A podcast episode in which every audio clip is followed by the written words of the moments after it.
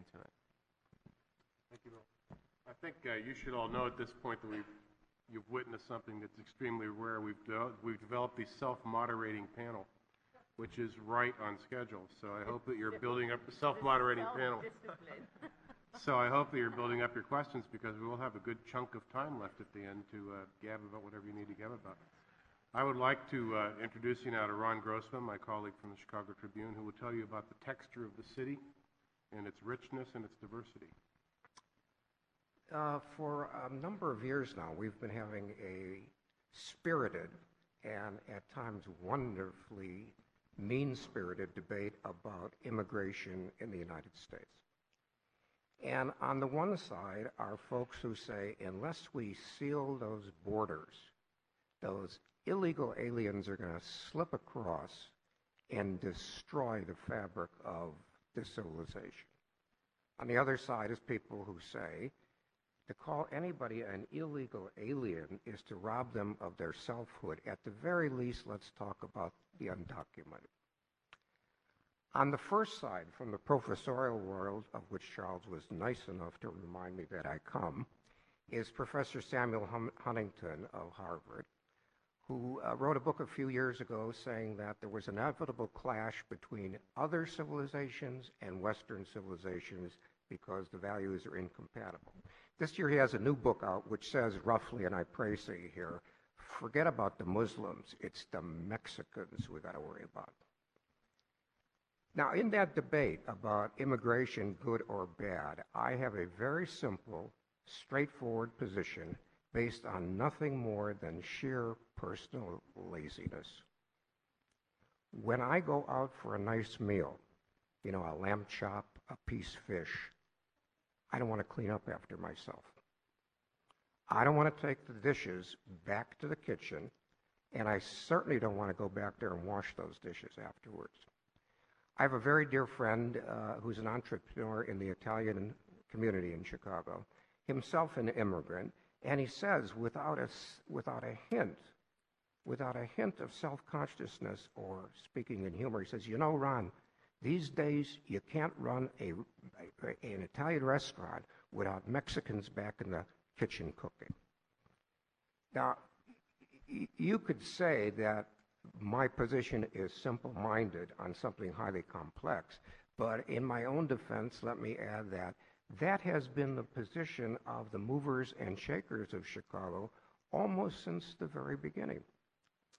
As early as the middle point of the 19th century, our newspaper, Charles Mine, and I hope that uh, Dick still thinks of it as his, was editorially calling on the uh, federal government to encourage people to come from abroad and hopefully to Chicago, even to the point of providing them with financial help to do that. In the 19 between in the period between the wars, uh, there was a reaction against immigrants and foreigners in this country, uh, and they passed restrictive quotas on immigration. But the vision of Chicago's leaders remained the same. In the 1920s, the uh, Chicago Chamber of Commerce put out a book called What Our Foreign Policy Should Be, and it said we have to realize that it's a global economy.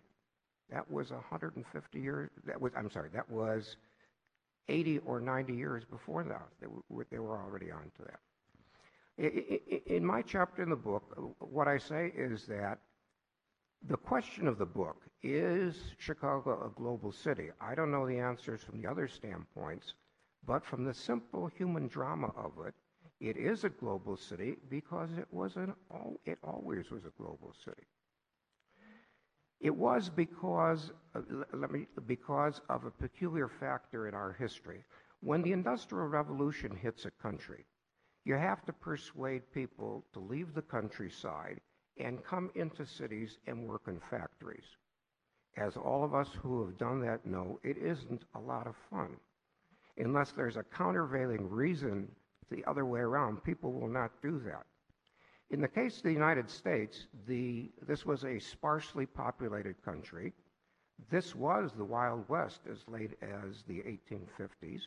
And when the Homestead Act made free land available out on the frontier, you couldn't get native born Americans to come into Chicago and work. As a result, when Cyrus McCormick started building those Reapers, when George Pullman started building the sleeping cars that revolutionized transport, they found that in, neighbor, in order to get a labor force, they had to send their agents back to Europe to recruit people who, to come here. In the case of Chicago, we imported human beings almost like other countries import raw materials for manufacture. Chicago was long advertised around uh, the poor parts of Europe as a place where anybody willing to work would never be out of a job. That fate was established already in the latter part of the 19th century. It continues on till today. My great grandmother had a little apple orchard outside of Białystok in Poland. She sensed that the time for uh, Jewish people in that part of the world was coming to close. I don't know where she got the idea from. She was not an educated woman.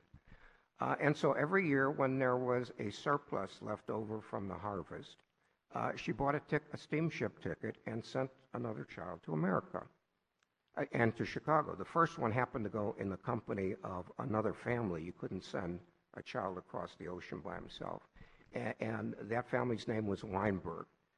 Our family in, in Europe was Klemenovich. When they got to Ellis Island, they checked them all in, and then they said, And who's the other boy? And they said something like, Noch Weinberg, another Weinberg. That's how we became the Klemenovich Weinbergs of Białystok and Chicago. Many years later, uh, during the period when the uh, Soviets were letting out uh, some folks, uh, I met a man who had been the president of the Moscow Hot Jazz Club he had gotten out and gotten to Vienna, and then you had to sign up for where you're going to go to. And they mentioned some cities, and he said, Chicago. That was good enough for the jazz men. I'll go there too. Because of that steady roll of immigrants coming here looking for uh, jobs, uh, Chicago became less of a city than a collection of ethnic villages, each living in a kind of uneasy truce with each other. Chicago became the second largest Polish speaking city on earth. Notice I didn't say in the United States, on earth, save only for Warsaw. It was the third, became the third largest Greek speaking community. Uh, it's the largest Lithuanian speaking community because of what the Russians did to the homeland, and right down the line, just an accumulation of ethnic voices like you've never heard anyplace before. That was the destiny of Chicago, and I would argue that it remains the destiny of Chicago. But there is a complicating factor in being able to see that. In that, by the particular standards of American culture, you're not a true American until you shed that identity of having come from any place else. Remember that those little books that we studied in the first grade are Dick and Jane. I went to school, I never knew a Dick, I never knew a Jane. There were Rachels and Shmuels, etc. So that as part of the process, as each immigrant group comes through the city and makes a toehold for itself and begins to move out for the periphery, they quickly learn that the price of really saying you've made it in America is to shed some of that identity. Let me give you a example from family history. About 10 years ago, my father, that uh, my father and my uncle were walking through a shopping center in the Bay Area of San Francisco. This was at a time when the uh, so-called boat people were arriving by, in large numbers from uh, Southeast Asia. And my father turned to my uncle at one point and said, A ganze Tag, men hoort nicht ein Wort English. Now, as I suspect there may be a few non-Yiddish speakers in the audience, let me translate that. My father said to my uncle, in a whole day here, you wouldn't hear one word English. Well, when my parents came back from vacation and told the story, I fell down literally laughing. My father looks at me and says, What are you doing? Me, like a fool, I spent 20 minutes trying to explain to my father that there's something funny about ragging on other people for not speaking English and doing it in another language. He couldn't get it. he was now an old settler, and his Yiddish was the equivalent of English. It was those other ones that had learn. Because of attitudes like that, we did get uh, that dip in immigration to Chicago as a result of uh, those uh, immigration quotas. Uh, but then in the last 20 years, it's picked up again and with a mighty force. We now have in Chicago uh, languages spoken that were never hear, heard here before, like Assyrian and Hmong, etc. Um, when the 2000 census came out, I played around with the numbers a little bit.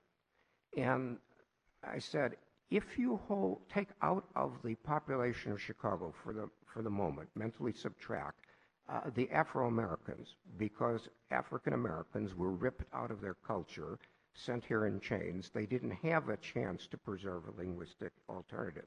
If you hold them out for just a second, one half of all the remaining households in Chicago speak a language other than English. 51%. They may speak something else, but their language of comfort when they come home at night and sit around the table is something other than English. Chicago was and remains a global city in terms of the sheer magnetic force it's exerted to draw people here. There is one new factor that I would like to leave you with. The deal was, historically, that other parts of the world would supply the brawn, and the people who were here or their children would supply the brains. That seems to be changing. If you look at institutions of scientific research or technology, you find that a great number of people now in the scientific fields, in the technological fields, are, are now coming from abroad. Simply do not produ- produ- produce enough high school graduates who want to or are capable of studying science. You go to any hospital, and the number of Dr. Patels is enormous. You have to say Patel radiology, Patel arthrology, etc., etc. That's a different situation because those skills that they bring here and hone, they could transport back again i.e., we might be training and honing the, an intelligentsia that, as the rest of the world develops, goes back and begins to supply the brain power to their countries that we formerly had here. Let me leave you with a pair of statistics. If you survey uh, laboratories, hospitals, or scientific degree programs in America right now, one half of all the participants are foreign born. If you look at the roster of Major League Baseball players, one half of those baseball players are foreign born. I ask you, can we survive, Chicago or other cities, a situation in which half of our mental force, of our scientific mental force, is imported, and half of our brawn and brain force that it can hit breaking balls is imported? Thank you. Would this be about the Cubs or?